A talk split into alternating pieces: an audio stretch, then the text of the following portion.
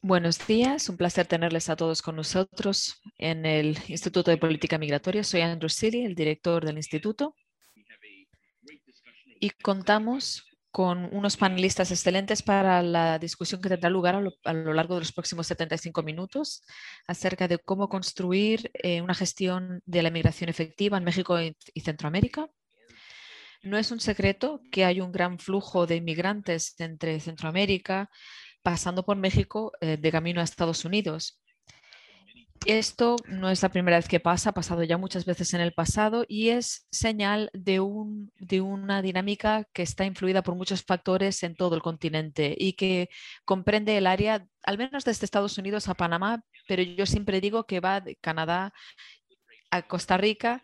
En realidad sería de Canadá a Panamá, una región en la que se mueve la gente del norte al sur, del sur al norte y evidentemente eh, tal como conocemos hacia Estados Unidos. Vamos a, en, esta, en, el Instituto de, la, de Inmigración de Política Migratoria hemos estado estudiando cómo el gobierno estadounidense lleva el tema de la migración. Nuestra colega Doris Meissner ha estado trabajando en cuanto al tema de la política migratoria estadounidense desde el punto de vista de la gestión de los asilos, la política de la política de detenciones, cómo gestionar la frontera, cómo gestionar las, las cortes migratorias.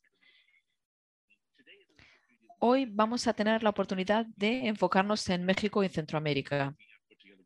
Hemos creado un informe bajo el liderazgo de Andrea Tanco y Ariel Ruiz. Van a oír de ellos en unos momentos. Luis Arieta, nuestro fantástico colega en Guatemala, y otros autores han sido los partícipes en este informe y nuestra colega Jessica Bolter, que por supuesto ya conocen. Hoy vamos a hablar de la capacidad para gestionar la inmigración desde, por ejemplo, el punto de vista de la protección humanitaria en México, Guatemala, El Salvador, Honduras, Costa Rica. Hemos hecho este estudio a lo largo de los últimos dos años. Eh, el año pasado nos centramos eh, sobre todo en esta región. Hablamos con 75 personas incluyendo algunos de los presentes. Y hemos estado examinando la capacidad de gestión de la migración de estos países. Nosotros asumimos que hay una responsabilidad compartida a la hora de gestionar la inmigración, que va desde México a Panamá y desde luego a Canadá, Panamá. Tenemos que pensar en cómo se distribuye esta gestión, cómo, cómo la aborda cada país desde su punto de vista de su propia política, sus propios medios y, medios y también cómo se coordinan entre sí. Ese es el, el objetivo del informe. Andrea y Ariel van a hablar de este tema y van a hablar de ello con mucho más detalle. De hecho, el, informe está estructurado con una parte en México, otra parte centrada en, Centroamérica y otra parte que se centra en Costa Rica y Panamá. E intentamos crear una serie de lecciones aprendidas. No quiero quitarles el protagonismo a Andrea y Ariel, van a hablarles en un segundo y después de, de sus presentaciones tendremos un panel estupendo y estamos es muy emocionados esperando oír lo que ellos piensan acerca de este asunto eh, en el que trabajan cada día y que conocen también. Permítame comenzar agradeciendo al PTI eh, Institute, a la Universidad de Houston, gracias a Kurt Barnes y su equipo, a todo el mundo del equipo de la Universidad de Houston. Un placer trabajar con ustedes, también un placer trabajar con el BHS Team, particularmente Michael Houston, pero también a todas las personas del equipo de política Latinoamérica, como por ejemplo Alejandro Urgan, me olvido a mucha gente, Sam y bueno, todas las personas que forman parte de ese equipo y también a las 75 personas que entrevistamos para este informe, fueron fundamentales. También quiero agradecer a Tinker Foundation, Foundation y a todos nuestros magníficos socios que apoyan nuestro trabajo de estudio de la inmigración regional que nos ayuda a pensar también en cómo pensamos en la inmigración, no solamente como un asunto global, sino como un asunto regional que tiene que ser gestionado por los países que se ven afectados por ella. Antes de empezar, un par de cosas que quería contarles. Si quieren preguntar algo, tendremos tiempo para ello al final del evento. Pueden también enviar sus preguntas a events.migrationpolicy.org. También va a haber, pueden ponerlo en el chat También pueden enviarnos un tweet a hashtag Migration Policy. Y si tienen algún problema logístico, nos pueden llamar al 202-266-1929. Lisa Dixon, que es nuestra fantástica colega a cargo de logística, se ocupará de eso. Tenemos interpretación al español y al inglés. No recuerdo dónde está exactamente, pero si miran en la pantalla verán que está la función de para la interpretación en la parte de abajo de la pantalla. hay interpretación simultánea. Ah, hay una función que no sé dónde, exactamente dónde está, pero está en su pantalla, que lo pueden ver, ah, donde puede accesar la interpretación si, si no se está hablando en el idioma que usted prefiere. Um, eh, como vamos a tener intervenciones en español y en inglés y no es usted bilingüe, tendrá que elegir un idioma porque es posible que la conversación cambie de un idioma al otro muy rápidamente. Y sin más preámbulo, pues solo desearles que disfruten del trabajo creado. Es un trabajo muy detallado, pero bueno, también verán que el informe tiene un, un resumen ejecutivo que pueden leer y ahora le voy a pasar la palabra a Ariel Ruiz, que es analista de político, analista de política, y Andrea Tanco, que también es analista de política aquí en el, Migration Policy Institute. Los dos son eh, eminencias en sus campos, han sido publicados varias veces. De hecho, Ariel y Andrea van a publicar muy pronto un artículo juntos. Andrea ha trabajado mucho en Latinoamérica y Oriente Medio y ahora les paso a Andrea. Muchas gracias, Andrew, y gracias a todos los que se nos han unido hoy. Eh, los últimos eventos que han tenido lugar en la frontera entre México y Estados Unidos destaca el papel que tiene México gestionando la migración en la región. Pero además de ver el papel que tienen los, los socios regionales, a México le conviene gestionar bien la migración por su propio bien. México está pasando por una transformación, histórica, pasa de país emisor a país de tránsito y destino de migrantes y refugiados. Así que hoy quiero enfocarme en mi presentación en darles un breve resumen de cómo han cambiado los flujos migratorios en México en los últimos años y también destacar los cambios de política migratoria que han, tenido lugar como resultado de estos cambios en la migración y evaluar em, el impacto que han tenido a la hora de gestionar esta migración. Tradicionalmente, Estados, eh, México había sido un país emisor de migrantes, pero en los últimos años se ha convertido en un país de tránsito y destino para migrantes y refugiados. Una combinación de cambios demográficos y políticas inmigratorias más restrictivas estadounidenses han contribuido a esta evolución.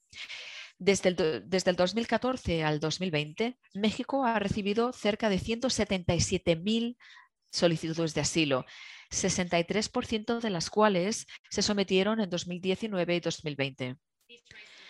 Esta tendencia a la alta ha continuado hasta el, hasta el 2021 y el mes pasado vimos un máximo histórico de 9.000 solicitudes de asilo. Así que los solicitantes de asilo son sobre todo de Centroamérica, sobre todo de Honduras, eh, Salvador, pero también estamos viendo gente cada vez más de Venezuela, Cuba y Haití. Además, estamos viendo eh, eh, el auge de la, de la de inmigración venida de Asia y África. Desde el 2015, México está recibiendo cerca de 220.000 regresados de Estados Unidos. Así que, para resumir, el panorama de la migración mexicana se está convirtiendo en algo más complejo y diverso y la población inmigrante y refugiada está creciendo, aunque en general la cuota de, lo que de, lo que esto representa es poquito en comparación, es muy importante. Aquí ven la, composición de cómo han cambiado los flujos migratorios en México. Además del crecimiento de la migración regular e irregular, la política de López Obrador ha eh, llevado a cabo unas políticas que han cambiado el, panorama institucional, han reestructurado la coordinación interinstitucional y han afectado directamente a la capacidad de México para gestionar la migración. Es decir, el Instituto Nacional de Migración y la Agencia de México para los Migrantes, COMAR. su capacidad de respuesta se ha visto eh, reforzada, por ejemplo, por la Guardia Nacional y también el Sistema Nacional de, Bienestar Social. Con esto quiero desarrollar, quiero destacar un par de desarrollos clave de política migratoria que han tenido lugar en los últimos dos años. En el nivel más alto de la política, en 2019 hubo un decreto ejecutivo que cambió la principal supervisión de la política migratoria del Ministerio de Interior al Ministerio de Relaciones Exteriores. En teoría, esto tenía que mejorar las relaciones bilaterales con Estados Unidos y reforzar su intercambio. Pero el, impacto que esto ha tenido no se puede dejar de destacar, porque sobre el terreno este cambio de política ha creado más confusión acerca de cómo se formula la política migratoria y cuál es el proceso estándar para hacerlo. Este vacío a nivel del liderazgo se ha traducido en una respuesta política muy descoyuntada y muy improvisada por parte de distintas entidades gubernamentales que han dejado a muchas, muchos gobiernos locales sin saber qué hacer. E, evidentemente, muchas veces los albergues de la sociedad civil han tenido que dar un paso al frente y ayudar, eh, vista la confusión de las autoridades. Además de la política tan fragmentada, las instituciones núcleo que supervisan la implementación de políticas migratorias también enfrentan muchos retos. A pesar del impulso del gobierno para modernizar el Instituto Nacional de la Migración y capacitar a sus agentes, este instituto sigue teniendo limitaciones en capacidad, sobre todo en cuanto se trata de su personal y, la capacidad de procesar em, documentos, lo cual afecta a la calidad de los servicios que se supone que tiene que proveer. Además de los problemas de capacidad, corrupción y presuntos abusos de los derechos humanos siguen siendo problemas de la agencia. Y aunque uno de los principales desarrollos que hemos visto en los últimos años, sobre todo en 2019, fue el despliegue de la Guardia Nacional, y esto en teoría tendría que haber sido una manera de liberar un poco la capacidad del peso que lleva el Instituto Nacional de Migración, los presuntos abusos de los derechos humanos no han hecho sino aumentar y de esto podemos hablar un poco después. En cuanto al panorama de la protección de los derechos humanos, Comar, a través del apoyo crítico del Alto Comisionado de las Naciones Unidas, ha incrementado su presencia geográfica y mejorado la calidad de sus servicios y, los, y el gobierno mexicano también le ha concedido un presupuesto mayor, pero hay dos principales retos aún. A corto plazo, el problema es que hay un embotellamiento muy grande porque el sistema está saturado y va con mucho retraso a la hora de emitir resoluciones en ciertos casos.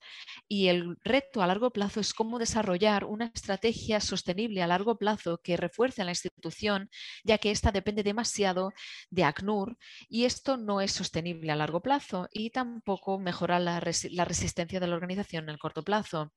Esto será muy importante ya que Comar va a tener que expandir sus funciones y mandato. Antes de pasar la palabra a Ariel, también quiero hablar del hecho de que va a haber una serie de reformas y que se han implementado, eh, que se empezaron a implementar hace un año. Siguiente diapositiva, por favor ningún ejemplo demuestra más claramente los problemas de que las lagunas de capacidad que hay en el sistema migratorio mexicano que la implementación de las reformas del 2021 para proveer albergue y protección a los niños migrantes y a sus familias en vez de detenerlos.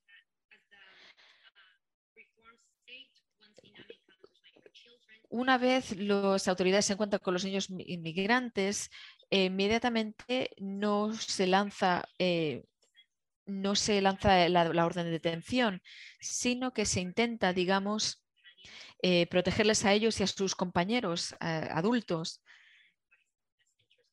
para ver cuál es el, qué sería lo mejor, qué es lo que, es lo que tenemos que hacer para en beneficio del niño. También hay que mejorar la coordinación entre los distintos eh, departamentos que se ocupan de esto. Sobre todo, el diseño institucional de DIF y la estructura financiera respecto a su rama estatal y sus ramas locales cuestionan también cuál es la capacidad de esta agencia para llevar a cabo sus nuevas responsabilidades bajo las reformas del 2021. Y además de los problemas de operación y capacidad, también hay muchas lagunas eh, procesales que aún no han resuelto. Por ejemplo, verificar cuál es el vínculo entre la familia y el niño o los protocolos de seguridad para asegurarse de que el niño está seguro y que la familia también está segura antes de enviarlos a un albergue. Con la próxima diapositiva me gustaría concluir mi presentación, pero quiero decir que a pesar de los esfuerzos del gobierno para, mejorar la presión sobre las instituciones migratorias mexicanas, la naturaleza reactiva de estas políticas pone en cuestión la capacidad del gobierno para eh, promover una migración segura, legal y regular, una mezcla de reformas muy, muy visionarias pero, y políticas improvisadas han resultado una especie de mosaico de mandatos con mucho traslape. La falta de esfuerzos sustentables a largo plazo para mejorar las instituciones y, supervisar estos cambios de políticas está teniendo un efecto muy grande en, en el panorama migratorio de la política migratoria mexicana como país de origen, recepción y tránsito, México tiene la oportunidad de reimaginarse a sí mismo como un actor clave en la gestión de la migración regional. Ya sé que he hablado mucho de México, pero ahora sin más me gustaría pasarle la palabra a Ariel para que hable del panorama centroamericano. Muchas gracias, Andrea, y gracias a todos de nuevo. Este informe que les presentamos hoy, como se ha sugerido, es solo una pieza pequeña de una estrategia que estamos estudiando no solamente para Centroamérica, sino regionalmente, para ver cuáles son las capacidades que hay que desarrollar. Y aunque no lo vamos a cubrir todo hoy, queremos asegurarnos de que al menos en cuanto a los tres países de los que voy a hablar hoy, eh, ustedes estén conscientes de algunos de los hallazgos claves. Vamos a entrar en, materia. Una manera de definir la capacidad de gestión migratoria que hemos visto en Guatemala, Honduras y El Salvador es que sus instituciones tienen un carácter muy joven, son instituciones emergentes y necesitan establecer alianzas y asociaciones estratégicas. Ya, como ya vieron al principio, ha habido un incremento de la emigración proveniente de Centroamérica. Y esto no solamente ha sido cierto este año, sino también los años pasados. Aquí lo ven en el gráfico. A principios del 2014, el número de migrantes centroamericanos empezó a subir a través de las aprehensiones que vimos, los aprendimientos que vimos en la frontera México-Estados Unidos y también en la parte gris del del gráfico ven que ha habido un incremento pequeño pero significativo de la emigración proveniente de países que no son México ni naciones centroamericanas. Y esto nos va a hacer pensar en cómo cada uno de estos países, incluyendo México y también Costa Rica y Panamá, están lidiando con nuevos flujos migratorios que cada vez son más diversos. No tenemos los datos del 2021 pero pueden ver, y seguramente ya habrán visto en otros informes, que los números siguen subiendo, sobre todo entre los menores no acompañados y también las familias. Por eso es importante que empecemos a pensar en cómo reevaluar, eh, no solamente desde el punto de vista de Estados Unidos, sino regionalmente, cómo abordamos este tipo de migración desde un punto de vista de la responsabilidad compartida.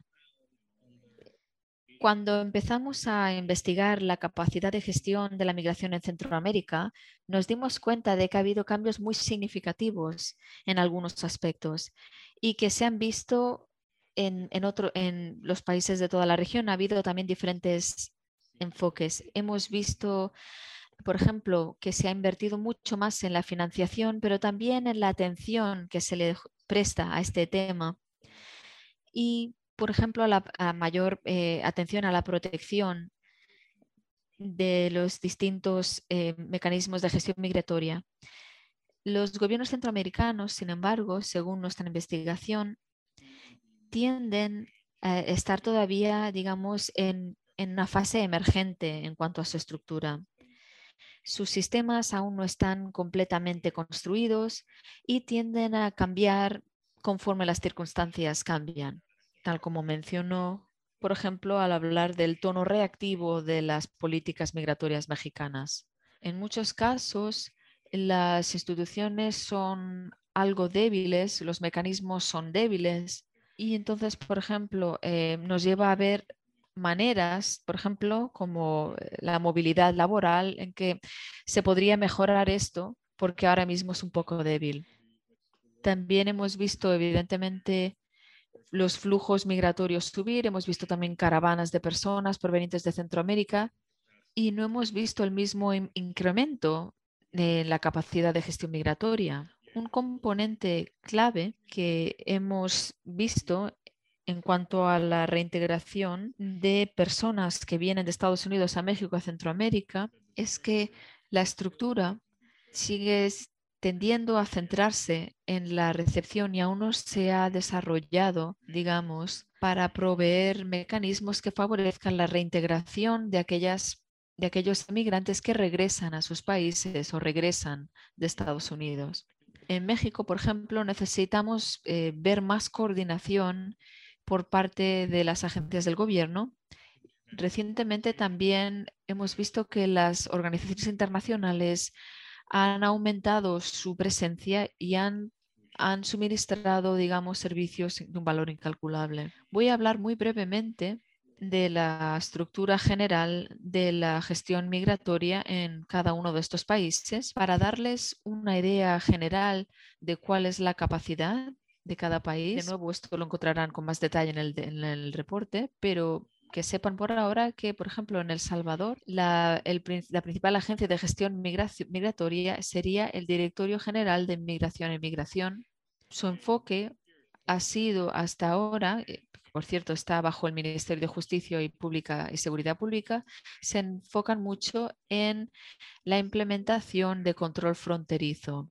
Y en El Salvador esto lo lleva a cabo en las patrullas de control fronterizo. Ellos se centran sobre todo en controlar los cruces de la frontera y trabajan en conjunto con la policía fronteriza. El Salvador, en este caso, es un país que ha desarrollado un proceso mucho más fluido de gestión migratoria e implementación de políticas migratorias en comparación con otros países que confían esta tarea al ejército o a la policía. En Honduras, la principal agencia de gestión migratoria es el Instituto Nacional de Migración, que se estableció en 2014 y la implementación de sus políticas recae en la Fuerza Interinstitucional Nacional de la Seguridad, conocida como FUSINA, que se comprende de miembros de la Policía Nacional, el Ejército, la Oficina de la Fiscalía y oficinas de inteligencia eh, de otros departamentos. En Guatemala, la principal agencia a cargo de este campo es el Instituto Migratorio de Guatemala, que se estableció hace muy poquito.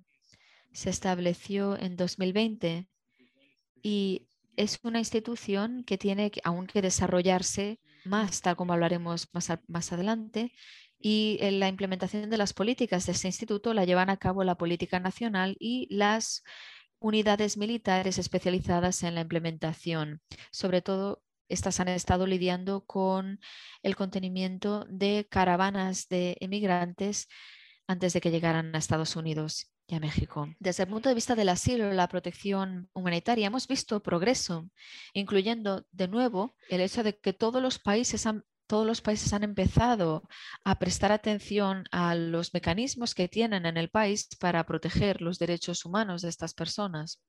Seguramente se acordarán de que durante la administración de Trump, los Estados Unidos firmaron acuerdos con varios países para cooperar en cuanto a, asilo. Estos acuerdos de cooperación de asilo o ACAs, ACAS, se acabaron en 2021, en febrero de 2021, y de hecho solo se, solo se implementaron en Guatemala porque se pausaron en marzo de 2020. Además de eso, las organizaciones internacionales y la sociedad civil siguen siendo la principal fuente de apoyo para los migrantes. Ellos se enfocan no solamente a un nivel, eh, proveen un, un enfoque más macro en sus políticas, sino que también firman, por ejemplo, acuerdos de, protección, transferencia de protección como PTAs para, aquellas, para que aquellas personas en mayor peligro puedan reasentarse en otro país. Los números siguen siendo muy bajos, pero vemos que están ya en práctica. También hay otra práctica que nos pareció muy prometedora, que incluye, eh, por ejemplo, a ONGs como Cristosal, que ofrecen servicios de, de, traslado y apoyo para casos inmediatos como en El Salvador. Esto les ayuda a intentar mejorar eh, sus condiciones y así reducir la necesidad de emigrar. Es importante eh, destacar esto porque hay algunos componentes clave que hemos determinado y que en la realidad los sistemas eh, gubernamentales siguen sin poder responder a la mayoría de necesidad, a la mayoría de las necesidades, aunque hemos visto mejoras. Por ejemplo, en Guatemala se ha creado un departamento de reconocimiento del estado de estatus de refugiado. Básicamente sería como el comar de Guatemala, pero aún falta desarrollarlo más. Y sí, hay, sigue, sigue habiendo preguntas acerca de cómo va a procesar sus casos y cómo va a responder con más rapidez. En el caso de El Salvador, hemos visto un progreso similar. De hecho, han aprobado una ley especial que protege a las víctimas de los desplazamientos forzados, lo cual es una posibilidad muy prometedora. Esto quiere decir que siguen, que están dispuestos, digamos, a mejorar sus políticas. Y en Honduras hemos visto que se han estudiado las posibilidades para aprobar una ley muy similar pero cuando aún estábamos redactando un informe, aún nada había, se había concretado. En cuanto a las vías de empleo legal, siguen siendo vías muy importantes para mejorar la migración porque proveen a aquellas personas que necesitan viajar eh, en busca de mejores oportunidades económicas, les da la oportunidad de hacerlo de manera legal y les ofrece protección. Ha habido mejoras en la capacidad eh, eh, desarrolladas, por ejemplo, desde el punto de vista de Estados Unidos, por ejemplo, los, a través de los visados H2A, que son para los, eh, los, los trabajadores agrícolas. Antes el gobierno estadounidense hacía algo similar. Digamos, han mejorado la capacidad ahora después de presentar los acuerdos temporales ahora siguen desarrollando estos, este tipo de visados. Evidentemente, eh, por ejemplo, siguen desarrollando diálogos con El Salvador, que ha habido un compromiso para incrementar la participación en los programas de visado H2A y H2B. En Guatemala, uno de los principales componentes que vimos que nos pareció prometedor es que están pensando en trabajar con el gobierno mexicano para entender cómo crear una manera mejor y más eficiente y más fácil de crear sistemas de empleo temporal o de temporada. En cuanto al retorno y reintegración de los migrantes, esta va a ser la última sección de mi presentación y es importante ver lo que ha pasado últimamente en estos países en este aspecto. Estamos viendo eh, el retorno de algunos migrantes a estos países, sobre todo eh, debido a las restricciones por el COVID las agencias a cargo de, este, de la integración de, de regresados en El Salvador sería el Consejo Nacional para la Protección y Desarrollo de los Migrantes y sus familias con migrantes, que desarrolla políticas enfocadas en eh, la creación de oportunidades para estos migrantes y sus familias regresadas. En Guatemala eh, se centran, eh, en Guatemala existe el Consejo Nacional de Asuntos Migratorios con Amigua, que tiene una agenda similar a con migrantes, pero también supervisa los servicios para los regresados y sus familias en Guatemala, sobre todo en Estados Unidos. Y hemos visto que hay un mayor interés en invertir en la capacidad de ayudar a aquellas personas que quieran regresar hasta de Estados Unidos a Guatemala y también crear una serie de servicios básicos y opciones de reintegración. En Honduras hay algo similar, pero aún está en pañales. Sin embargo, tienen la ley de protección de los migrantes hondureños y sus familias. Y los componentes aquí se implementan a través de distintas oficinas. Por ejemplo, el Centro de Cuidado de los Migrantes Retornados, CAMR, que básicamente ofrecen servicios de recepción y, también, eh, digamos, atención a los, a los regresados, además eh, de proveer algunos servicios que en sus funciones, digamos, eh, se enfocan más en la reintegración y no solo la recepción.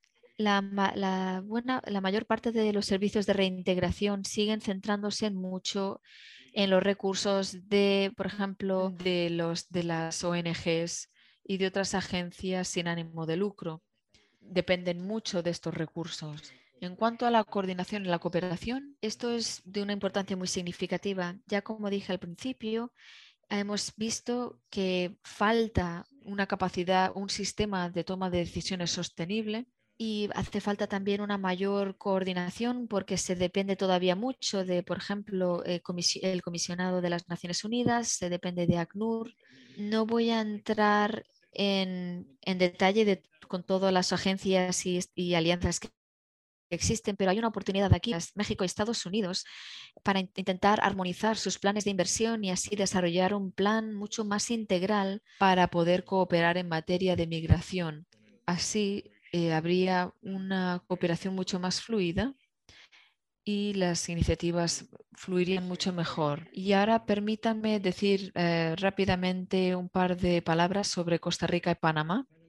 Les recomiendo que lean nuestra sección sobre Costa Rica y Panamá en el, informe. Hay un gran contraste institucional entre ellas. Por ejemplo, Costa Rica tiene uno de los sistemas de protección humanitaria y migratoria más sofisticados de la región, comparado con Panamá, que tiene algunas instituciones así, pero está en el proceso de reconstruirla y va a tardar tiempo en llegar a la capacidad que tenía antes. Ambos países son muy importantes porque están viendo un incremento significativo en el tránsito de migrantes desde otras partes del mundo y también de otras partes del hemisferio. Esto es importante saberlo. El papel que tiene Costa Rica como protector de los derechos humanos ha sido, ha sido muy importante, lo ha hecho ya en el pasado, pero el problema es que tienen problemas no solo de recursos, sino de que se ven saturados a nivel de respuesta institucional. De nuevo, en este enfoque regional, aunque no vamos a hablar tanto de este aspecto en concreto hoy, es importante incluir a Costa Rica y Panamá en el enfoque regional, no solamente porque forman parte de la geografía de la región, sino por la experiencia que tienen y las buenas prácticas que han acumulado a lo largo de los años. Lo último que voy a decir antes de pasarle la palabra a nuestros panelistas y demás es enfocarnos en recomendaciones clave que creemos que son oportunidades para la región en estos momentos tan importantes. México y Centroamérica podrían hacer mucho más aliándose con otras organizaciones internacionales para desarrollar eh, procesos que sean claros de, cooperación en migración en la región. Dos, eh, aunque la implementación va a ser una parte central de lo que hace la región para gestionar la migración, esto tiene que ser profesionalizado y tiene que hacerse de manera que esté supervisado y que esté conforme con el Estado de Derecho de cada país. Tercero, tiene que haber inversión continua en los sistemas de asilo. Ha habido mejoras, pero aún hay mucho camino por delante, porque mucho de los trabajos, del trabajo en asilo que se ha hecho, sigue dependiendo mucho de agencias como ACNUR. Por último, necesitamos más capacidad para gestionar la migración de manera legal. Estamos al principio y de momento solo hemos visto pasos en Guatemala, pero esperemos que se expanda y necesitamos seguir invirtiendo en los programas de acogida y reintegración de los migrantes retornados. Ahora voy a dejarlo aquí y le voy a pasar la palabra a Andrew para empezar la conversación con nuestros panelistas. Muchas gracias, Ariel, muchas gracias, Andrea.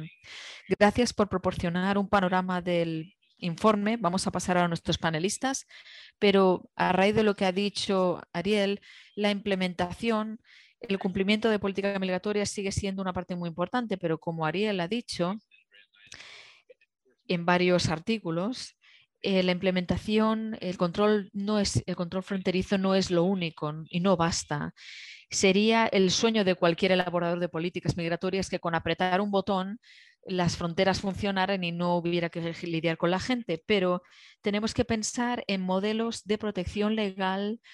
El asilo es una manera, pero también, por ejemplo, hay que ser creativos a la hora de, por ejemplo, proveer protección legal para los refugiados, proteger el movimientos laborales de, de manera legal y crear, como ya he dicho, vías legales para emigrar, porque esto importa tenemos que pensar también, además, por qué la gente se va de un país y cómo podemos invertir, digamos, en, gobernanza, en creación de empleo, en la mitigación de los efectos del cambio climático, cómo crear condiciones para que la gente no tenga que irse. La, parte, la última parte que, que Ariel ha mencionado, eh, las, la inversión que se tiene que hacer en los servicios de reintegración, tiene que ser parte también integral de la política migratoria para asegurarse de que aquellas personas que regresan al país puedan volver con un empleo y puedan volver a contribuir a las sociedades a las que regresan. Esos son algunos de los retos a largo plazo pero hay retos a corto plazo también. Por ejemplo, cómo creamos una fuerza de control migratorio que sea profesional y respetuoso, cómo creamos también movilidad de manera legal entre los países, desde luego con Estados Unidos, que es el principal país de destino, pero también con Costa Rica, con Canadá, y cómo se crean esos, diga, esas vías legales protegidas que incluyen el asilo, que sería el mínimo necesario, pero también pensando de manera creativa en una manera, en una, eh, digamos, en una etapa en la que haya otras maneras de emigrar o quizá incluso crear condiciones tan favorables en el país de origen que la gente no tenga que dejar su país. Sin más, vamos a pasar ahora a nuestros panelistas. tenemos con nosotros a Ana Saiz Valenzuela, directora general de Sin Fronteras, una de las organizaciones más importantes de México que trabaja con el tema de la migración, una de las principales voces de México. Ana tiene muchísima experiencia trabajando en el campo de la migración y también de las elecciones, trabajando sobre el tema de la democracia mexicana. Ha sido asesora del Instituto Federal Electoral y también ha estado colaborando con muchos muchas otras iniciativas en torno a las elecciones y al fenómeno migratorio. Es un placer tenerla hoy con nosotros. También tenemos a Jorge Peraza. Perdona, Jorge, se me ha congelado la pantalla, pero como ya te conozco, te presento diciendo lo que sé, que creo que no está mal. Si no me equivoco, de hecho, sé, creo que eres antropólogo, ¿verdad? Sí, es antropólogo e ingeniero industrial, una combinación muy singular. Y, pero lo que nos compete es que es, trabaja con la Organización Internacional de Migración, la OIM, trabaja en Centroamérica y en México. Y Jorge ha estado participando muy de cerca en muchos de los procesos en torno a la migración en la región y también examinando cuáles son las oportunidades que tenemos para hacer las cosas distintas, para hacer cosas diferentes y mejor, mejorar los procesos. Y luego tenemos a Karen eh, Caroline Núñez, trabaja con Conemidedes, que una organización estupenda que asegura eh, la integración de, inmigrantes retornados con discapacidades es un placer contar con la presencia de ustedes tres y vamos, vamos a empezar con Ana Sáez de México. En siete u ocho minutos, cuéntenos un poco su perspectiva de lo que le parece que está pasando en México. Luego pasaremos a Jorge y luego a Karen. Y luego pasaremos a sus preguntas. Gustavo Moer, muchas gracias por estar con nosotros. Veo que ha preguntado algo, pero no se preocupe. Le responderemos cuando el panel ya habrá podido, ya haya podido eh, presentar. Adelante, Ana. Bienvenida, Ana. Muchas gracias. Gracias, Andrew. Gracias por esta oportunidad. Gracias al Migration Policy Institute por invitar a Sin Fronteras hoy. Felicidades, Andrew. Felicidades, Ariel, Andrea, Luis, Jessica, por este informe tan oportuno. Creo que este informe da un panorama estupendo del, estado actual de la, gestión, de la capacidad de gestión migratoria en la región. Tenemos que considerar la región, la complejidad de este asunto. La capacidad de gestión migratoria no es fácil para ningún país porque tienen que integrar la globalización, la, globalización, la seguridad nacional, la decisión individual muchas veces las personas se marchan no solamente para buscar una vida mejor, sino un mejor trabajo, una mejor educación. Y hay que considerar que muchas personas también necesitan mejor tratamiento médico, mejor protección, incluso lidiando con, con situaciones muy peligrosas que afectan a sus vidas. ¿Qué significa lidiar con instituciones eh, que ustedes han descrito en, en su informe, lidiar con ellas como emigrante, pues es muy confuso. No tenemos vías legales claras, no tenemos, digamos, una idea clara de, quiénes son los responsables. Estos asuntos eh, se entrecruzan todo el tiempo y voy a darles ejemplos muy concretos para ilustrar a lo que me refiero. Por ejemplo, oímos a menudo que queremos una, migración regular y ordenada y segura, pero por ejemplo, para una familia de cuatro miembros, para ellos les costaría mil dólares obtener un documento oficial en México. Eso no es asequible para muchas familias. O, por ejemplo, en Comar, las solicitudes para los inmigrantes son gratis, pero lo que tardan en procesar las solicitudes es tanto que los casos se, se, apilan y tardan muchísimo y eso tampoco es sostenible. Y además, eh, tenemos un sistema legal que no es congruente, porque gente que pide asilo eh, desde un punto del país no puede moverse. Y si se, y si se mueven, digamos, significa que pierden el derecho a, a, mantener abierta su solicitud. Esto es mucho trabajo para Comar. Hay un artículo en la ley que dice, por ejemplo, piensen que hay una disposición legal en la ley de migración y pone, si tienes la oportunidad de México, tienes que aceptarla fuera de México. Esto quiere decir que la gente tiene que salir de México, aceptar la oferta de trabajo en México y entonces regresar a México para trabajar. Y hacer esto muchas veces porque esos migrantes ya estaban en México. Esto es incompatible con los mensajes de, y la idea de tener una migración regular, segura y ordenada. También tenemos que pensar en, en, los sistemas que tenemos. Incluso Comar, que ha recibido una gran inyección presupuestaria, al menos comparado con el presupuesto que solía tener, y esto ha quedado reflejado en el informe, Comar sigue siendo una institución muy pequeñita comparado con el Instituto Nacional de Migración, que es una institución enorme, con presencia en casi toda la geografía mexicana y que trabaja en colaboración con la Guardia Nacional. Creo que es importante entender que ahora México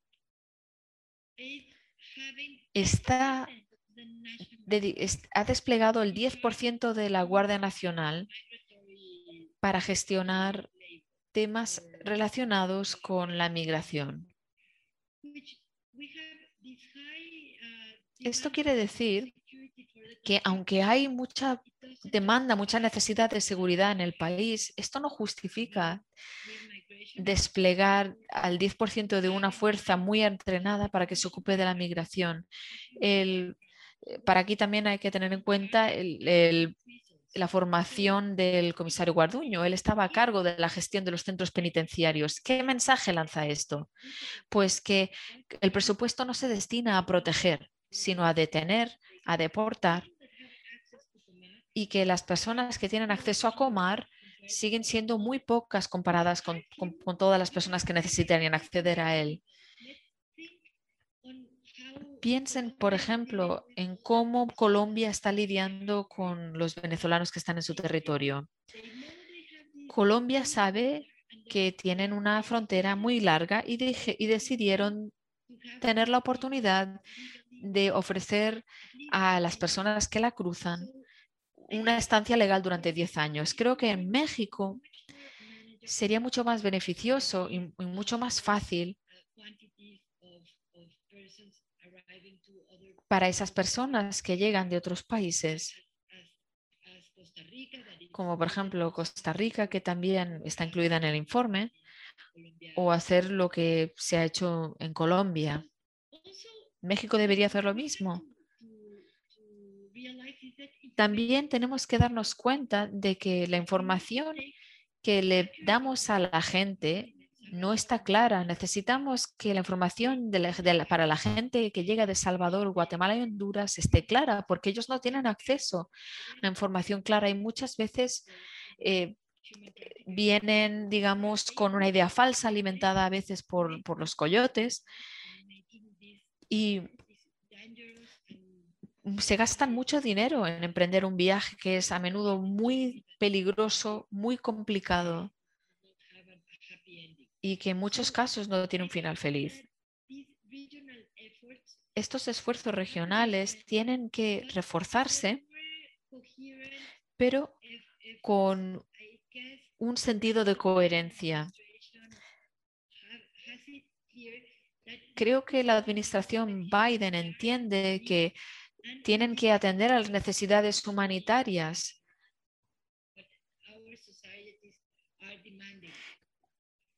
porque eso es lo que nos pide nuestra sociedad. Y quizás esos esfuerzos están, digamos, encaminados en la dirección adecuada, pero tienen que tener en cuenta muchos factores complicados, porque no se trata simplemente de una migración circular por los trabajos. Hay que pensar en que hay muchas personas jóvenes en las fronteras intentando reunirse con familias que están ya, digamos, asentadas en Estados Unidos.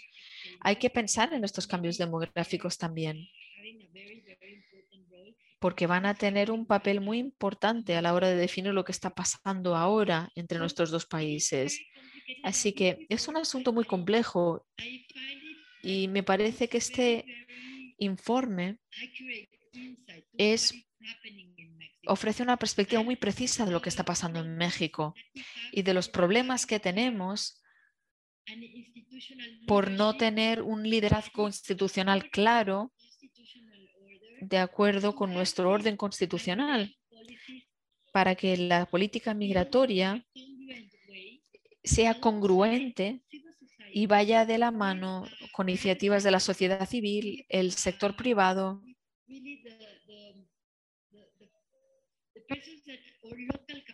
y la capacidad local, lo cual también es muy importante. Por eso, el Consejo de Política Migratoria es tan relevante, porque todos estos actores se combinan en este cuerpo. Así que invito a todos los que nos están oyendo hoy y todos los que vayan a leer el informe que que tengan esto en cuenta cuando intenten entender la complejidad del fenómeno migratorio ahora mismo. Muy bien, ahora vamos a pasar a Jorge Peraza y déjenme destacar algo que Ana ha dicho y es que hay varios modelos. En Centroamérica y México se tiende a mirar al norte para ver lo que están haciendo en Estados Unidos con la migración, pero hay cosas que se están haciendo muy, muy bien en Sudamérica y en el Caribe en cuanto a política migratoria y a veces son modelos más relevantes que lo que se hace en el norte. Por ejemplo, lo que ha dicho Colombia, lo que ah, Uruguay y Argentina están haciendo en cuanto a movilidad regional, eso es estupendo. Y creo que hace un par de días eh, uno de los primeros comentarios que hizo uno de los eh, jefes de Estado recién elegidos fue, vamos a digamos, a mejorar la relación de los, con los inmigrantes venezolanos. Estos son cosas a, las que merece prestar atención porque a lo mejor no se aplican exactamente a, a, Centroamérica y México, pero son buenas lecciones que tomar como modelo. Adelante, Jorge. Muchas gracias. Es un placer estar aquí con ustedes en este webinario y reaccionar a un informe que han presentado Andrea y Ariel. Gran trabajo el que han hecho. Quiero felicitar al, al, MPI por el trabajo que han hecho también. En cuanto al estudio de la migración y las respuestas ante el fenómeno migratorio, como Ana ha dicho, la respuesta es muy compleja. Para poder responder de manera más eficiente, voy a cambiar al español y así eh, podré, digamos, reorganizar un poco mejor mis ideas. Primero me gustaría ah, reflexionar sobre el tema de Effective Migration Management, ¿no? ¿Para qué e, es este, esta gestión de la migración efectiva? ¿Para qué propósito? Y ahí es donde nos encontramos con la complejidad, que esto lo elaboró Ana, la complejidad de los procesos migratorios que enfrenta Centroamérica. Por un lado, sí, la migración de salida y de los retornos, ¿no? Estas dos caras que está teniendo de manera profunda, con un énfasis increíble en lo que ya se decía, toda esta respuesta al retorno de migrantes que finalmente son ciudadanos que vuelven a sus lugares de origen y que necesitan una serie de servicios. Segundo, el tema de los procesos, la migración en tránsito, ¿no? Que eh, ya se ha dicho, lo decía muy bien Andrea, eh, migrantes extracontinentales, extrarregionales, de múltiples nacionalidades que buscan llegar a los Estados Unidos, la mayoría de ellos, a veces a Canadá, eh, pero pasando por no solo situaciones que desde el punto de vista de derechos humanos representan un grande, una gran vulnerabilidad, conocemos las regiones en Panamá, en Costa Rica, por, por las cuales deben transitar estas personas, pero también desde el punto de vista eh, eh, de las capacidades de gestión y de respuesta de las instituciones con una debilidad eh, um, financiera. Y aquí quiero enfatizar que si bien algunos colegas han dicho, bueno, históricamente esto hay, muchas de las cosas que estamos viendo no son nuevas, es cierto, pero sumemos en este contexto actual la pandemia, que sí está influyendo mucho, es un elemento que está marcando eh, eh, la gestión migratoria de manera profunda. Y esto sí no es nuevo, pero la recurrencia de los ah, eh, problemas asociados a como los huracanes que enfrentó Centroamérica recientemente y lo que ello implica. Hoy se anunciaba, por ejemplo, eh, que después de que el centro de recepción de migrantes en San Pedro Sula quedó totalmente devastado después de ETA y se empezaban a recibir los primeros migrantes retornados. Y finalmente, esto en menor medida, no voy a enfatizar tanto, los países centroamericanos como sí lugares de destino. Es cierto que tal vez en esto no se enfatiza tanto, pero justo ayer estábamos discutiendo, por ejemplo, el hecho de que lugares en El Salvador son lugares eh, que Salvador siempre lo vemos como un lugar de origen de la migración. También tiene eh, migración de Honduras, de Nicaragua, que se instala y es parte del aparato económico y de las respuestas de eh, desarrollo del país. Esto cuando lo miramos, esa complejidad, cuando la miramos en, la, en lo que debe ser la respuesta institucional para atender estos procesos migratorios, es cuando nos perdemos. Porque claro, se crearon instituciones con un punto de vista de seguridad, como las direcciones generales de migración. Hoy la mayoría han migrado a ser institutos, eh, eh, por lo menos en el caso de Honduras, en el caso de Guatemala, donde se le asignan funciones para las cuales no fueron creados el caso de Guatemala es muy preciso, ¿no? En la nueva ley se ha creado que también ellos deben gestionar la migración de retorno. Eh, eh, la migración de retorno en otros países, y ya lo decía Ariel, está asociado a, cuerpos más colegiados como son Comigrante, con Amigua, pero que todavía este, están en procesos evolutivos, diría yo, ¿no? Porque eh, han tenido sus debilidades institucionales, temas de recursos, eh, además entender su función, porque la ley no ha sido muy clara en estos, en estos esquemas. Y además, eh, y, el caso de, de, Honduras, yo siempre lo, lo pongo ejemplar en el sentido de que la única manera en que Honduras ha podido acompañar estas respuestas al tema migratorio es a partir de la creación de una fuerza tarea liderada por la primera dama, que también uno puede decir esto no me corresponde a la institucionalidad que existe, pero que es, fue la manera de atender esta complejidad. Y a la complejidad quiero agregarle dos, tres factores. Uno, los perfiles que sí han venido cambiando. Se ha hablado del tema de niñez migrante acompañada, no acompañada. Las respuestas para atender a estos temas implica otras instituciones que no son tradicionalmente, ¿no? La Dirección General de Migración o el Instituto Guatemalteco de Migración o las cancillerías que también tienen un rol, sino que aquí ya tenemos instituciones que velan por los derechos de la niñez, tienen que velar, son tutoras en, en una serie de respuestas. Luego, cuando hablamos, por ejemplo, que se planteaba el tema de la protección, de la protección de migrantes en situación de vulnerabilidad, está muy claro el, el camino para el tema de eh, eh, cuando se identifica la protección internacional, pero el esquema de violencias en Centroamérica es tan complejo que ha implicado no solo revisar eh, lo, el alcance de la convención que existe para el tema de refugio y asilo, sino ver también cuáles otros mecanismos se pueden aplicar. Ustedes saben que por mucho tiempo ha estado el tema de la violencia por las maras, pero también está el tema de violencia intrafamiliar muy fuerte.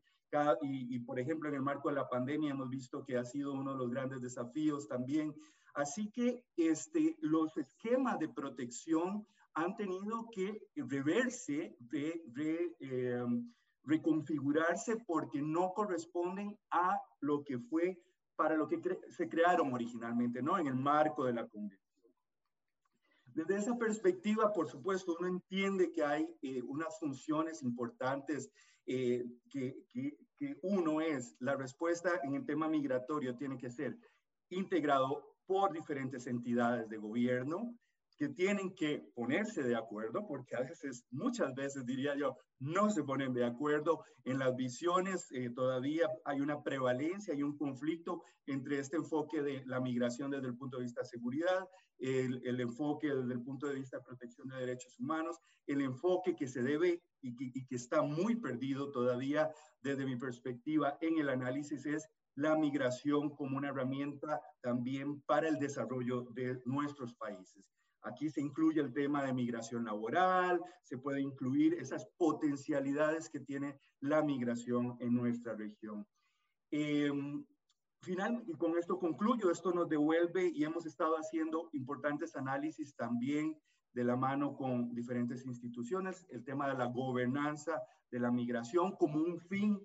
Yo creo que tenemos que eh, cuando hablemos de eh, migration management, salirnos de los esquemas tradicionales, dar este brinco a una respuesta más integral, más compleja, pero creo que puede ser más efectiva al final y a la que hay que invertir y apostarle. Serían mis, mis intervenciones hasta ahora. It was a pleasure. I think it was efficient with the times. Gracias de nuevo, Jorge. Me ha gustado mucho lo que has dicho de no pensar en esto como una política reactiva, reaccionando a los flujos migratorios, sino también pensando de cara al futuro, qué es lo que queremos hacer con esta migración. Muchas veces, evidentemente, no podemos elegir, nos encontramos con estos recién llegados, pero también hay que ir más allá de la gestión y también pensar en el desarrollo del mercado laboral, parte del desarrollo de ese capital humano y más allá de eso, ¿qué más queremos hacer? ¿Qué más queremos hacer con la migración? Costa Rica, por ejemplo, lo ha hecho así, ha traído inversión, eh, conseguido que haya gente que quiera ir a jubilarse. México ha, hablado durante mucho tiempo, por ejemplo, de atraer y crear una industria de alta tecnología, pero todavía no, no se ha concretado en ningún logro pero sí ha hablado de visados para atraer eh, a talento tecnológico, pero estas conversaciones deberíamos tenerlas también en Estados Unidos, ¿verdad? Porque no es suficiente, no es suficiente qué pasa cuando llegan, cómo reaccionamos, sino qué queremos hacer, cuál es nuestra política económica, cómo podemos integrarlo y cómo nos vemos como país en el futuro gracias a estos inmigrantes. Esa conversación es importante tenerla. A menudo se nos olvida, pensamos en la migración como algo reactivo y no como algo, digamos, proactivo, algo que nos puede definir a nosotros como país y que puede ayudarnos a definir nuestro futuro económico. Ahora me gustaría pasar a Carolisen Núñez. Eh, bueno, mientras esperamos a que Karen se una a nosotros de nuevo, vamos a Gretchen Kuhner, directora de Inmune, que trabaja de manera muy importante con eh, con organizaciones como Sin Fronteras. ¿Cuál es el ímpetu para que Guatemala, Honduras y El Salvador hayan eh, recrudecido las labores de contención contra su propia gente y también contra los migrantes? ¿Y cómo son los, eh, los acuerdos de, libre eh, movilización entre la región? Sochel Castañeda, compañero de la Universidad de California, dice, perdone, voy a cambiar al, al inglés para no confundir a los intérpretes. ¿Existen ya mecanismos de coordinación entre agencias de la región y agencias de Estados Unidos para lidiar con los menores que viajan eh, sin, acompañantes? ¿Y cómo podemos mejorar la capacidad de respuesta? Sonia dice, como hay recursos limitados y todo se centra, por ejemplo, en la deportación, ¿cómo se podría ayudar a, México a apoyar mejor a los procesos de asilo y de refugio? Y también hay alguien que pregunta que por qué no hemos incluido a Nicaragua. Aquí diré que originalmente el informe iba a incluir a El Salvador, Honduras, Guatemala, México y después de eso decidimos que íbamos a incluir Costa Rica y Panamá pero decidimos que la relación de coordinación con, Nicaragua era de otra magnitud, era mínima entre estos países y entonces no lo añadimos. Eh, y fue por estos motivos. Hay coordinación respecto a la inmigración en Nicaragua, pero bueno, eh, decidimos no incluirla en el informe. Es un, digamos, decidimos no hacerlo así, una decisión editorial. Pablo Pinel pregunta por Honduras. Dice, ¿no tiene acuerdos? Eh, de visados temporales para, para temporales, para eh, trabajadores de temporada como Nicaragua o El Salvador, Guatemala o El Salvador. Llegaremos a estas preguntas en un minuto. Y Daniela Ruiz también nos hace otra pregunta. Bueno, eh, ¿alguno de los panelistas aquí presentes quiere responder alguna de estas preguntas? Andrea, ¿puedo responder algunas de las preguntas de Centroamérica? Y Jorge, por favor, siéntete libre de añadir lo que quieras el primer componente que no mencioné en la presentación, pero creo que es importante mencionar, es que de hecho hay algunos mecanismos legales, algunos acuerdos para unificar la respuesta de la región. Eh, por ejemplo, la, el CA4 es un acuerdo que permite a los países de esos cuatro países centroamericanos, incluyendo Nicaragua, viajar de manera libre entre ellos durante la pandemia, evidentemente, ha habido disminución de la movilidad entre las fronteras porque se exige, por ejemplo, pruebas de COVID en Guatemala, pero es un pilar fundamental que estos países comparten, digamos, criterios de movilidad con solamente un eh, documento de identificación. Y, y otra cosa que tampoco he mencionado y que quiero mencionar ahora es que todos los países en Centroamérica y México y otros en Sudamérica son, son firmantes de la Declaración de Cartagena, que da la oportunidad de ofrecer protección complementaria, que es muy amplia en definición, por ejemplo, contra la violencia. En México, por ejemplo, podría ofrecer algunas oportunidades legales. Y el foco en colaboración y en la, y la coordinación institucional también se menciona. Así que estas son cosas de las que deberíamos ser conscientes.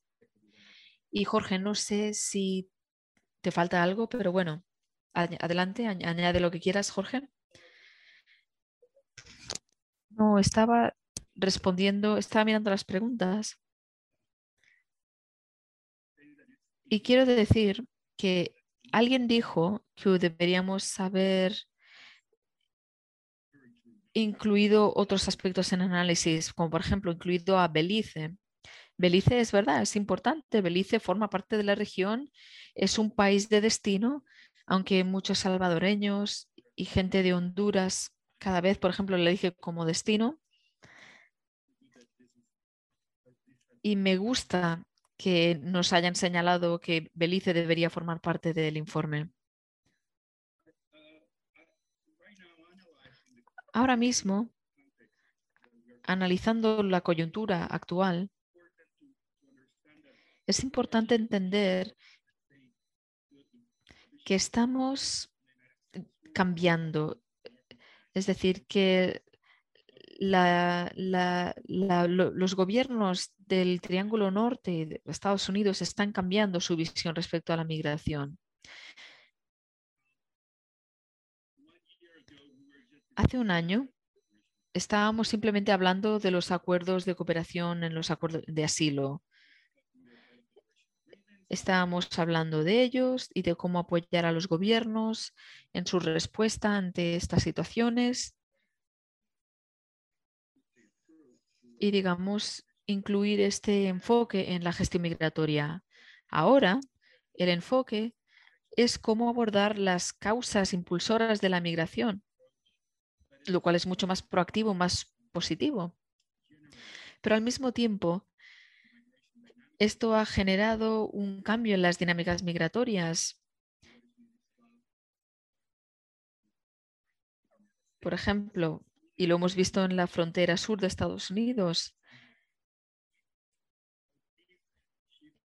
y vemos, hemos visto también un cambio en las políticas y este cambio en las políticas también han tenido un cambio, han tenido un impacto en las caravanas. Ustedes son conscientes de que las caravanas han sido objeto de controversia y la pregunta es cómo lidiamos con estas caravanas, cómo nos coordinamos entre los países. Andrew, usted dijo antes que es incluso un reto tener como un enfoque coordinado entre los distintos países, así que esa sería un un, asunto con el que hay que lidiar y hay que analizar. Hay muchas declaraciones de interés y muy buenas intenciones, pero a la hora de la verdad todo se, todo se reduce a tenemos los recursos, tenemos la voluntad institucional de hacer esto. Y una de las cosas que yo encuentro muy difícil es que, por ejemplo, cuando lidio con mis migrantes, Imagínense que yo soy país X y vienen un país, vienen de un, hay un país que está mandando em, inmigrantes a mi país. Y sí, yo protejo sus, sus derechos, pero claro, cuando yo me convierto en un país de destino, entonces tiendo a olvidarme de esos acuerdos contraídos y de las convenciones de los derechos humanos. Cuando somos países de tránsito, no hay problema, pero cuando somos países de destino nos comportamos de otra manera y veo que hay un doble rasero, un doble discurso cuando hablamos de la, de la migración y de cómo estos migrantes deberían ser tratados. Esto es lo que quería añadir, aparte del análisis, y no sé, quizá me deje algo. No, no, no, no, perfecto, perfecto. Vamos a pasar a Karen porque acaba de llegar con nosotros. Karen, it's such a pleasure to be here with you. Uh, let me uh, give you a few questions so, so you can all think about um, and respond after Karen is done.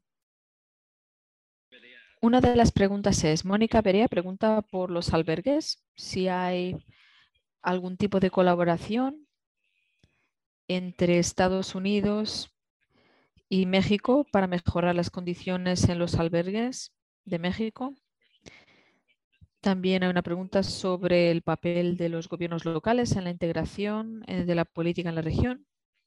Hay una pregunta sobre la capacidad de México para recibir eh, inmigrantes eh, expulsados de otros países. Y nuestro miembro de la Junta, Gustavo Muar, anterior subsecretario de Inmigración en México, la él pregunta cómo ha evolucionado el presupuesto de Kumar entre 2019 y 2021. Imagino que la pregunta es para Ariel, pero ahora vamos a pasarle la palabra a Karen Lisset. Eh, buenos días, muchas gracias por, por, esta oportunidad que me dan, ¿verdad?, de poder compartir con ustedes. Eh, también eh, quería felicitar, ¿verdad?, a Ariel y a, y Andrea por el trabajo que han hecho. Creo que es muy importante conocer de, de, primera mano, ¿verdad? estas realidades migratorias en estos países, ¿verdad? De Centroamérica, pues es, es, muy bueno saber, ¿verdad? Que, que se están involucrando de primera mano. Eh, primeramente quería comentarle, ¿verdad? Lo que estaban hablando conforme al informe, que la mayoría de los migrantes que están en México y que intentan llegar a Estados Unidos son hondureños. Conocemos muy bien, ¿verdad? Que esto ha sido como eh, normalmente, ¿verdad? Por varios años que el flujo migratorio en Honduras, pues, es muy alto y cada vez de una u otra manera, pues, eh, va en incremento la población que, que está en movilidad. Eh, pues conocemos muy bien, creo que todos nosotros, cuáles son las causas que por qué estas personas migran. Eh, algo que yo siempre eh, he tomado en cuenta y que siempre he dicho es que para conocer estas realidades es necesario conocer las necesidades, las problemáticas de estas poblaciones y así poder entender un poco más em, por qué se van, conocer sus necesidades y también esto es un punto fundamental para poder eh, buscar alternativas de respuesta, buscar oportunidades, enfocar programas como tal, ¿verdad? pero en base a las necesidades reales y con respuestas integrales. Creo que de una u otra manera eh, hablábamos de la responsabilidad compartida, que, es un término que a mí me gusta mucho. Y creo que si realmente nosotros lo pusiéramos en contexto y lo pusiéramos eh, en la práctica, pues realmente veríamos un cambio en el tema migratorio. Lamentablemente en nuestros países eh, puedo decir que hay demasiado protagonismo eh, falta esa parte, ¿verdad?, de entrelazar eh, el trabajo de los organismos internacionales, de las ONGs, del gobierno para realmente buscar y dar respuestas integrales a la población migrante. Hablábamos que sí, falta mucho, ¿verdad?, la parte del recurso, del recurso financiero. Hay mucho, hay también una debilidad en la parte del recurso humano que esté sensibilizado y que esté dispuesto a colaborar a esta población. Eh, vemos que existen muchos programas, ¿verdad? Y que de una u otra manera pueden dar una respuesta, pero vemos que esa es la gran limitante que, nosotros, eh, por ejemplo, aquí en Honduras podemos eh, ver, que es esa, ¿verdad? La falta de recursos, la falta de recurso humano sensibilizado para poder atender a esta población y buscar respuestas. Cada país está haciendo lo posible para poder contrarrestar, ¿verdad? este tema que eh, también podemos decir que trae mucho dolor desde que la persona sale de su país. En el camino, pues sabemos que no es fácil. Hablaba la compañera en México, ¿verdad? Por ejemplo, de la Comar, que existe, hay todavía muchos retos y que, y que para el trabajo que ellos están haciendo es mínimo, digámoslo así, conforme a la demanda o la población que ellos están atendiendo o que se requiere atender. Entonces, esto nos pasa también a nosotros, eh, creo, ¿verdad? Las instituciones que trabajamos como sociedad civil, en beneficio, ¿verdad? De, buscar alternativas para esta población. En mi caso, pues yo trabajo con migrantes retornados con discapacidad física. Eh, lamentablemente son personas que vienen con amputaciones, con lesiones, con enfermedades, pero les, les diré, ¿verdad? Que todavía falta ese, ese enlace. Tenemos nosotros una coordinación con el gobierno en la recepción de los casos, en la remisión de los casos, pero nos falta ese apoyo, ¿verdad? Digámoslo así, para la reintegración de esta población. Y sabemos que de una u otra manera la salud física y la salud mental es muy primordial para estas personas que retornan. Pero el apoyo que nosotros damos, pues podría decirlo que es poco en base a la población que trabajamos porque hay mucha población que no se toca, las personas que retornan. Y de una u otra manera, esta falta, ¿verdad?, de trabajo en ellos es lo que los motiva a ellos a volver a intentar eh, la ruta migratoria, porque también no, no se ha trabajado esa parte de la reintegración eh, desde un punto integral. Em, tendríamos que hacer una reflexión de los problemas existentes por país, creo yo, ¿verdad? Eh, para poder dar una respuesta y decir realmente esto sí, esto no, y también trabajar en conjunto con las instituciones que realmente hacen la labor. Como decía el compañero, ¿verdad? De la OIM, es muy cierto. Hay una, hay una doble, eh, doble cara, por decirlo así, en lo que decimos y en lo que hacemos. Creo que sí, eso sí debería ser de mucha reflexión para poder eh, tener una postura eh, en, en qué estamos haciendo en cuanto al retorno, qué estamos haciendo en cuanto a la reintegración de estas personas y cómo podemos trabajar de manera coordinada con México para buscar alternativas, ¿verdad? La cuestión aquí es la, vida humana de las personas, la dignidad humana, poderla trabajar y poder trabajar con estas personas que retornen. Em, creo que, que eso sería, ¿verdad? De, mi parte poder exponer de que hay muchas debilidades, hay, hay, pero también está esa parte, ¿verdad? De, querer trabajar ese humanismo, de poder eh, apoyar a estas personas, porque hay mucho dolor, hay mucho luto. Eh, y bueno, estamos para servir y... De lo que has dicho, me gustaría destacar lo importante que es el trabajo que está haciendo la sociedad civil a través de varias organizaciones. Normalmente pensamos en la gestión migratoria como algo que hacen los gobiernos, pero de hecho mucho del trabajo de gestión migratoria pasa eh, por la sociedad civil, por las organizaciones de, sin ánimo de lucro, protección humanitaria, gestión de refugiados. Mucho de esto lo hacen las ONGs y la sociedad civil.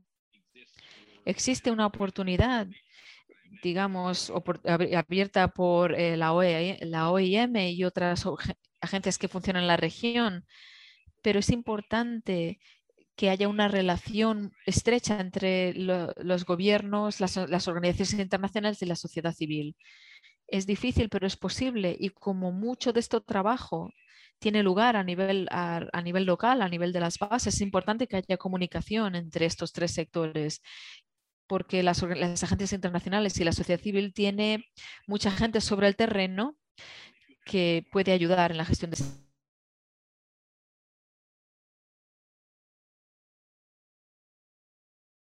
Nos quedamos sin tiempo. Vamos a tomar los últimos minutos para intentar responder algunas de las preguntas que se han planteado en el chat.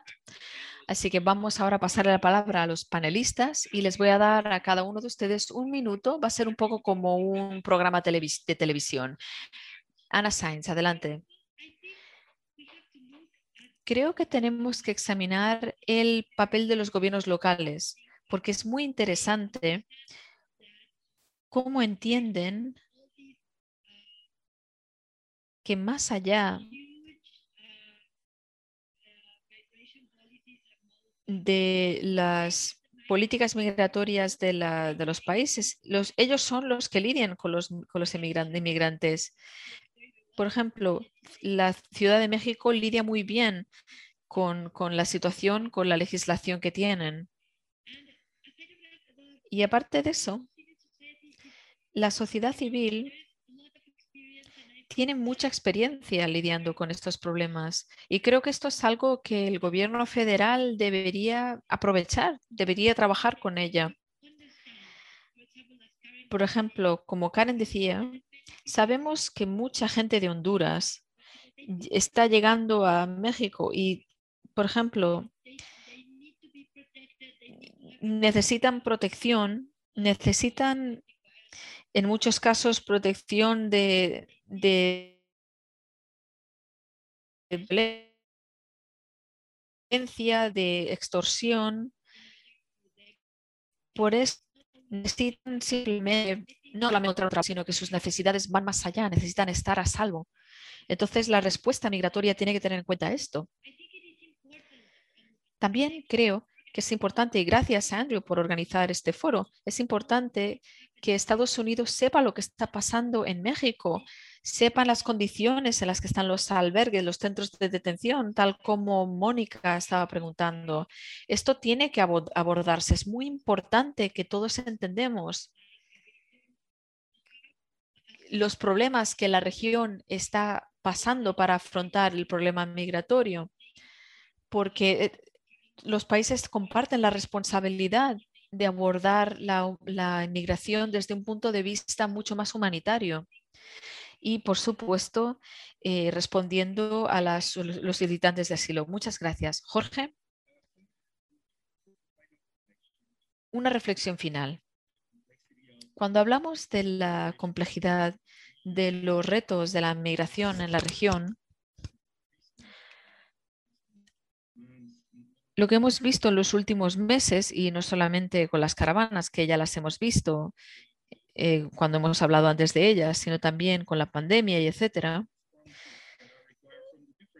las respuestas requeridas de los distintos sectores, porque sí, estoy de acuerdo en que las ONGs desempeñan cierto, cierto papel, pero en algunos países las instituciones gubernamentales se muestran reticentes a la hora de trabajar con esas ONGs por algún motivo.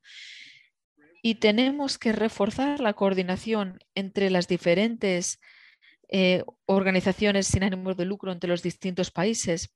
No hace mucho eh, cuando tuvimos la ola de menores no acompañados, hubo muchísimo interés en establecer mecanismos de coordinación entre las ONGs de Estados Unidos y Centroamérica para responder a las necesidades y proteger a los niños. Creo, por ejemplo, que esa es un área en la que aún se puede mejorar, pero hubo desde luego intenciones para poder entender y mejorar nuestra respuesta. Tenemos que, llevar a cabo un análisis de la situación, porque cuando analizamos Centroamérica como un todo, somos conscientes de que los países son tan distintos entre sí y las razones por las que se marcha la gente son tan distintas entre sí que incluso si fuera país por país y fuera a las distintas regiones, me doy cuenta de que hay muchos factores. Por ejemplo, en el caso de El Salvador, un país muy pequeño, estamos intentando analizar eh, por qué la migración viene de dos puntos muy claves del país y ha sido así desde la guerra dos puntos que ahora, eh, digamos, son fuente de migración.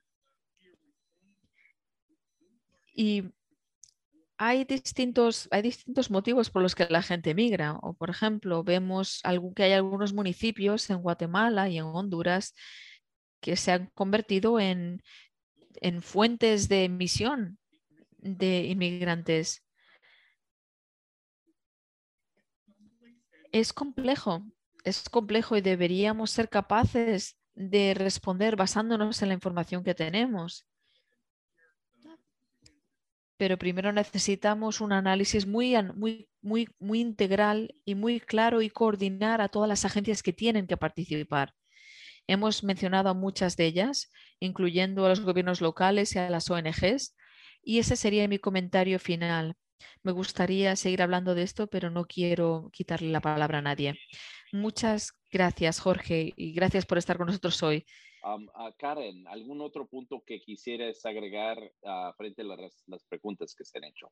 Bueno, solamente ¿verdad? agradecer este espacio y como decía el compañero, pues hay mucho, hay mucho que hablar, mm. pero creo que sí, invitarlos también, ¿verdad? Las personas que están eh, participando, que puedan leer este informe. Hay mucha información muy valiosa y de, de, una u otra manera, pues esto nos va a venir a ayudar a ampliar nuestro, nuestro conocimiento, ¿verdad?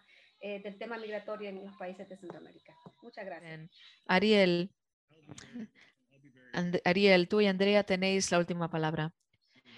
En cuanto al presupuesto de Comar, se, de hecho, va a incrementarse en 97 millones desde 2021. Es un, un incremento muy significativo respecto a los años previos, pero evidentemente no es suficiente porque, como ya se ha dicho, hay, el flujo migratorio ha subido y también comparado con el presupuesto del Instituto Nacional de Migración, son migajitas. Entonces, desde el informe, lo que espero es que la gente se quede con la idea de que necesitamos prácticas más sostenibles a largo plazo para crear un sistema regional mucho más resistente y que proporcione mejores maneras para que cada país coordine sus políticas migratorias en la medida que pueda.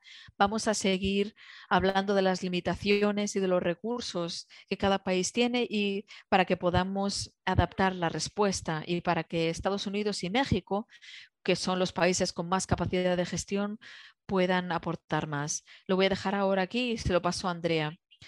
Muchas gracias, Ariel. Muchas gracias, Andrew. Cualquier, eh, que sea el esfuerzo que hagan los gobiernos para reforzar el sistema de gestión, no va a beneficiar solamente, solamente a, los, a los inmigrantes, sino también a, a las comunidades de acogida. Pero para llegar a este punto hay que coordinarse. Necesitamos mecanismos de coordinación robusta. Hay un vacío de política en México que ha quedado muy claro y que claramente ha tenido un impacto en las comunidades. En el futuro presentaremos un informe en el que examinaremos algunas de las principales dificultades que enfrentan los procesos de reintegración y acogida pero me gustaría ahora aprovechar la oportunidad para agradecer a Paulino Orlegas, Jordi Amaral y otras personas que me han ayudado muchísimo en el proceso de investigación y publicación y también quiero destacar que tenemos seis marcos legales o documentos en los que estamos trabajando que claramente delinean el papel de, los, de las instituciones que llevan el tema migratorio en los países en los que hemos estado trabajando. Esperamos que gocen del, evento y del, que hayan gozado del evento y que disfruten del informe. Muchas gracias. Quiero concluir agradeciendo a Ana, Jorge, a Karen, a Andrea, a Ariel, a Luis Argueta, nuestro querido colega Jessica Bolter Ella va a publicar muy pronto sobre la inmigración africana. Y también verán que pronto Ariel y Andrea van a publicar de nuevo. Ariel dijo antes que lo importante es crear sistemas resistentes que permitan un flujo migratorio seguro, regular y predecible, uno que trate de manera digna a los seres humanos. Evidentemente esto requiere de la coordinación de todos los agentes, no solamente los gobiernos, sino también organizaciones internacionales, académicos, sociedad civil. Este es el trabajo que nos ocupa. Muchísimas gracias a los panelistas, a todos ustedes, a los, a los oyentes. Gracias por estar aquí representan las, ustedes a las personas con las que deseamos tener una conversación y con las que deseamos llegar a una solución sobre este tema. Gracias de nuevo a todos nuestros socios y aliados que han estado trabajando con nosotros en este tema. Gracias por poner de su parte para crear un sistema resistente, confiable, que cree un vía legal de migración para todo el mundo en la región. Muchas gracias.